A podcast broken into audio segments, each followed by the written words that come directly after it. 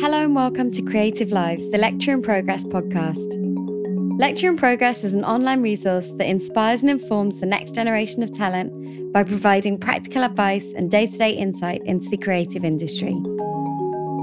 This podcast series features creatives sharing what they do and how they got to where they are. This week's guest is artist and illustrator Malika Favre and was recorded on November 13th at her home studio in East London. I approach illustration probably from a more of a graphic design angle because this is my background. So I do work that's very minimalist, uh, very bold and colorful, and sometimes a little bit sexy. Malika's work has made her one of the most sought after illustrators working today. From editorial to advertising, her many clients include Vogue, BAFTA, Penguin Books, and The New Yorker. My clients and the type of work I do has changed over the years as well. So uh, I started by doing a, a, lot of editorial, and then you know, with the success of editorial, I, you know, I got on to do um, bigger like advertising campaigns and things like this. Always doing personal work on the side as well, my own work. Uh, lately, uh, I'm doing uh, almost no advertising and uh, went back to focusing actually on what I was doing at the beginning, which is a lot of editorial covers and a lot of, yeah, working a lot for magazine because this is what I really, really love to do.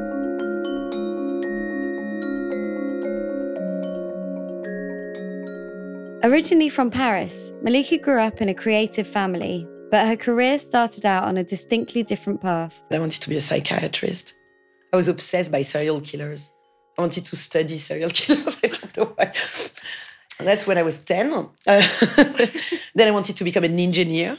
I did a scientific A level, and uh, the first thing I studied was physics and math, but not for very long. After high school, I mean, yeah, a couple of months, and then I realized like just not for me. Like, but it wasn't even like I loved. I loved the subject. I loved it, but uh, I was really scared by the people around me as well. Like I really didn't feel. I, I didn't feel that I was. I was. I was fitting in. Like and for me, I knew that at the end of the day, it's also about the people. Like you need to live in an environment where you feel like you can be yourself. And I was a little bit too weird, at least at school, you know, because uh, I looked a little bit too crazy, I think, for to become an engineer.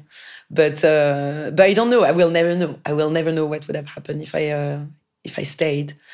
But uh, but after that, like you know, I quickly uh, I was 19 and I, I decided, okay, I need to give art a shot I'd never studied it, but I'd been, you know, I was drawing all the time, and my mom was an artist. So, uh, so that's when I went to art school and studied graphic design. Come from a family with uh, the least materialistic family you can think of, which is funny because my grandfather was a businessman and a very successful one. Um, he was very good at making money, and he had five kids who uh, didn't care at all about that. So they all ended up, uh, you know, working in, you know, uh, social enterprises or arty things. And so we were struggling a little bit with money. And I think they grew up, you know, in opposition to their own father. And me and my brother grew up in opposition to my parents. And for me, that meant that uh, because I, we didn't have much money, I wanted to make money. It became something important. And art didn't seem like a viable option and it took me but you know i was a teenager and i was stubborn and you know attracted by the wrong things. And and actually i realized later on that and even now i realize that uh, i'm not driven by money. I will never will be. It's uh, it's actually i'm much more like my father than i thought i was driven by freedom. I just got lucky enough to find a job that also brings money. I got really lucky because I came to London to, uh, and actually I studied in London one year uh, in Farnham studying digital media.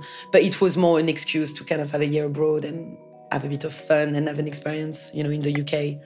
And that's where I discovered all the graphic design studios in London, and one of them was Airside. And this was the first time I think I saw them in Le Book back then.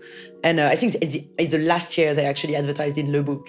So funny enough. And I saw the work, and I was I started looking at their work on the on internet, and I was I was amazed because here it was like it was a, a, studio that was doing heavy heavy use of illustration in all their work, but none of the illustrators were freelance. And for me, I wasn't an illustrator, and I didn't want to be freelance. Like I didn't. Again, I still thought it wasn't viable.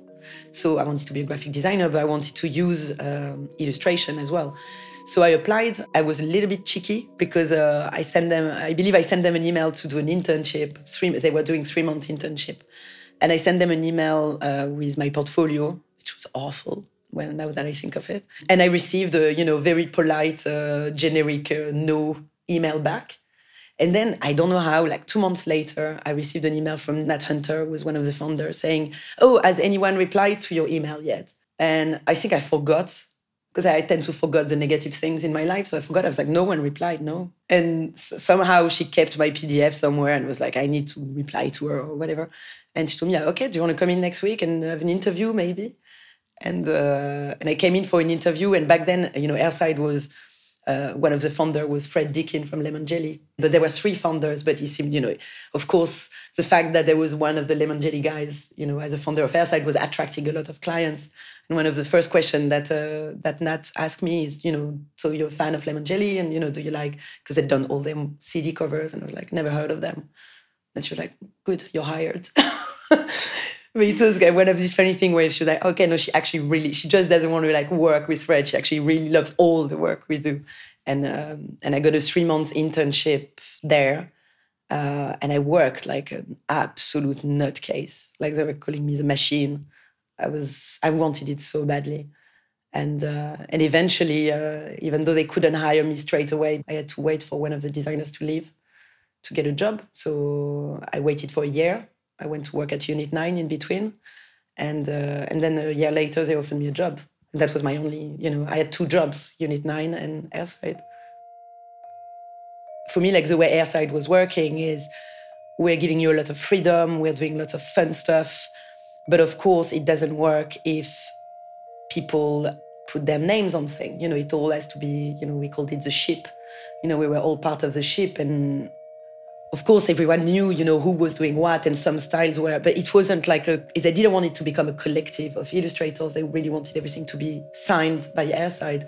And I think I started, um, I started doing personal work uh, because of the shop.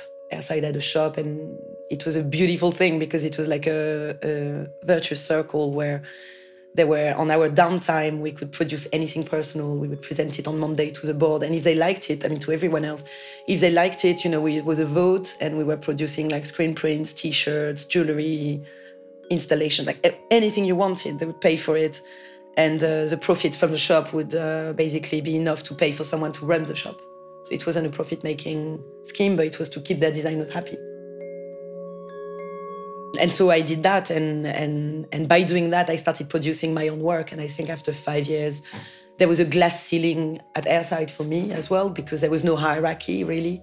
There was no like middleweight, uh, senior. Nah, you were a designer, and that was the end of it, you know. And uh, and I could see like uh, there, there wasn't really any further I could go, you know, within the studios. I didn't want to grow, and uh, and I wanted to do other things and also do my own thing. So I thought like, okay, man it's time. I think I, you know, I think I, I am actually. It took me like I was 28 when I realized I was an illustrator and not a designer. So I denied it for most of my life. But for me, that's you know that's also when I realized that freedom is what drives me. Like I love traveling, and, uh, and uh, I really needed that. And when I went freelance, this luxury of having to, you know, of being able to take holidays is something I really embraced, and uh, and yeah, I don't regret that.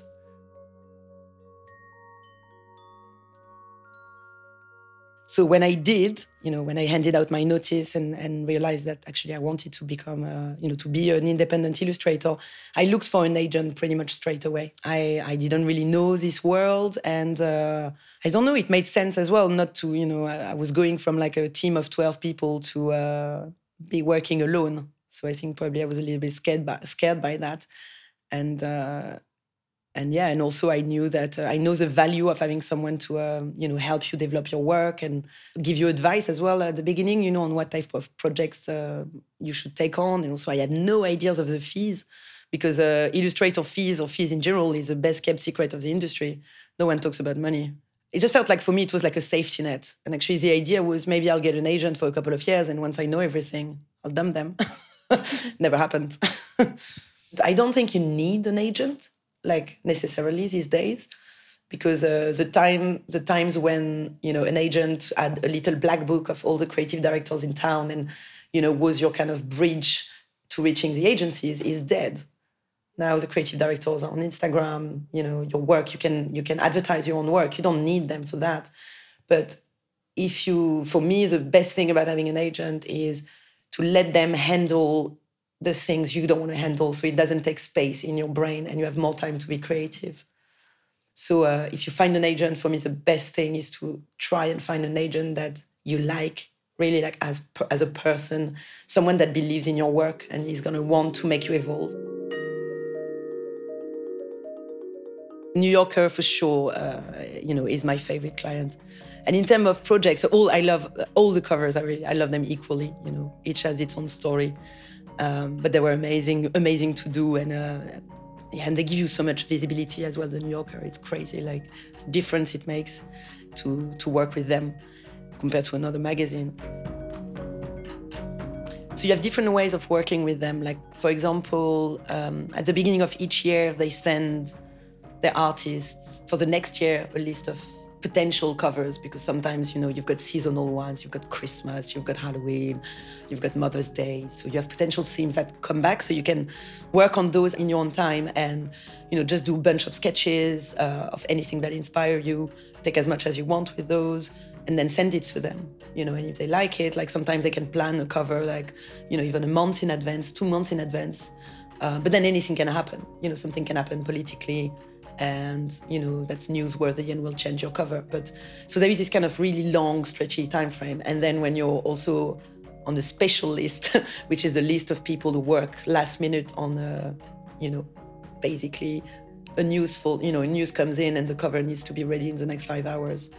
So i'm on that list as well. And uh, like the bob dylan cover was a cover like this where i got an email at 1 p.m i sent sketches at 2 by 5 p.m. the cover the cover was done and on Twitter. It's crazy.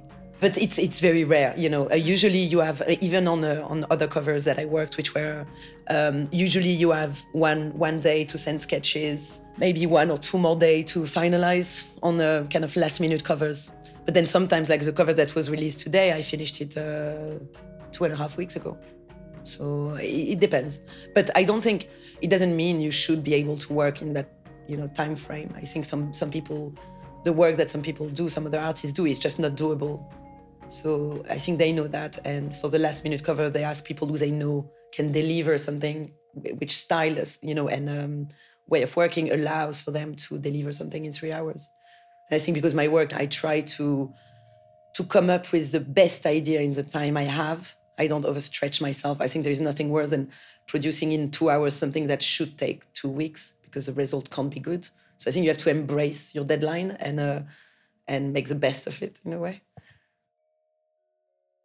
For me, the, one of the most important thing is to control your own ego because you have to have an ego.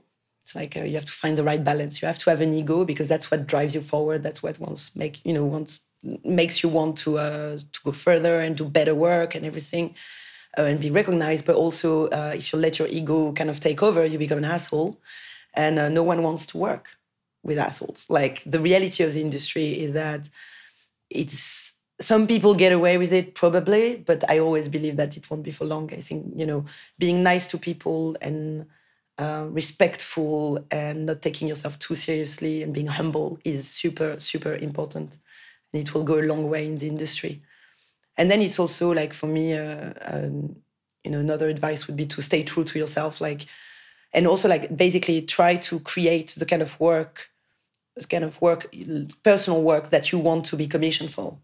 That's very important. Like not to create a separation between what you think people want to see and what you want to do uh, and not work for the money. Like that's you know it can you know you need to be uh, super demanding with your with yourself you know and uh, never be complacent about the kind of work you produce. And yeah and not stay static not becoming a one trick pony because the industry especially the commercial industry is going to want to milk it and to to you know really suck you dry when you do something that works and ask you to is they're going to ask you to do the same thing over and over and over again. If you do that your career is going to be super short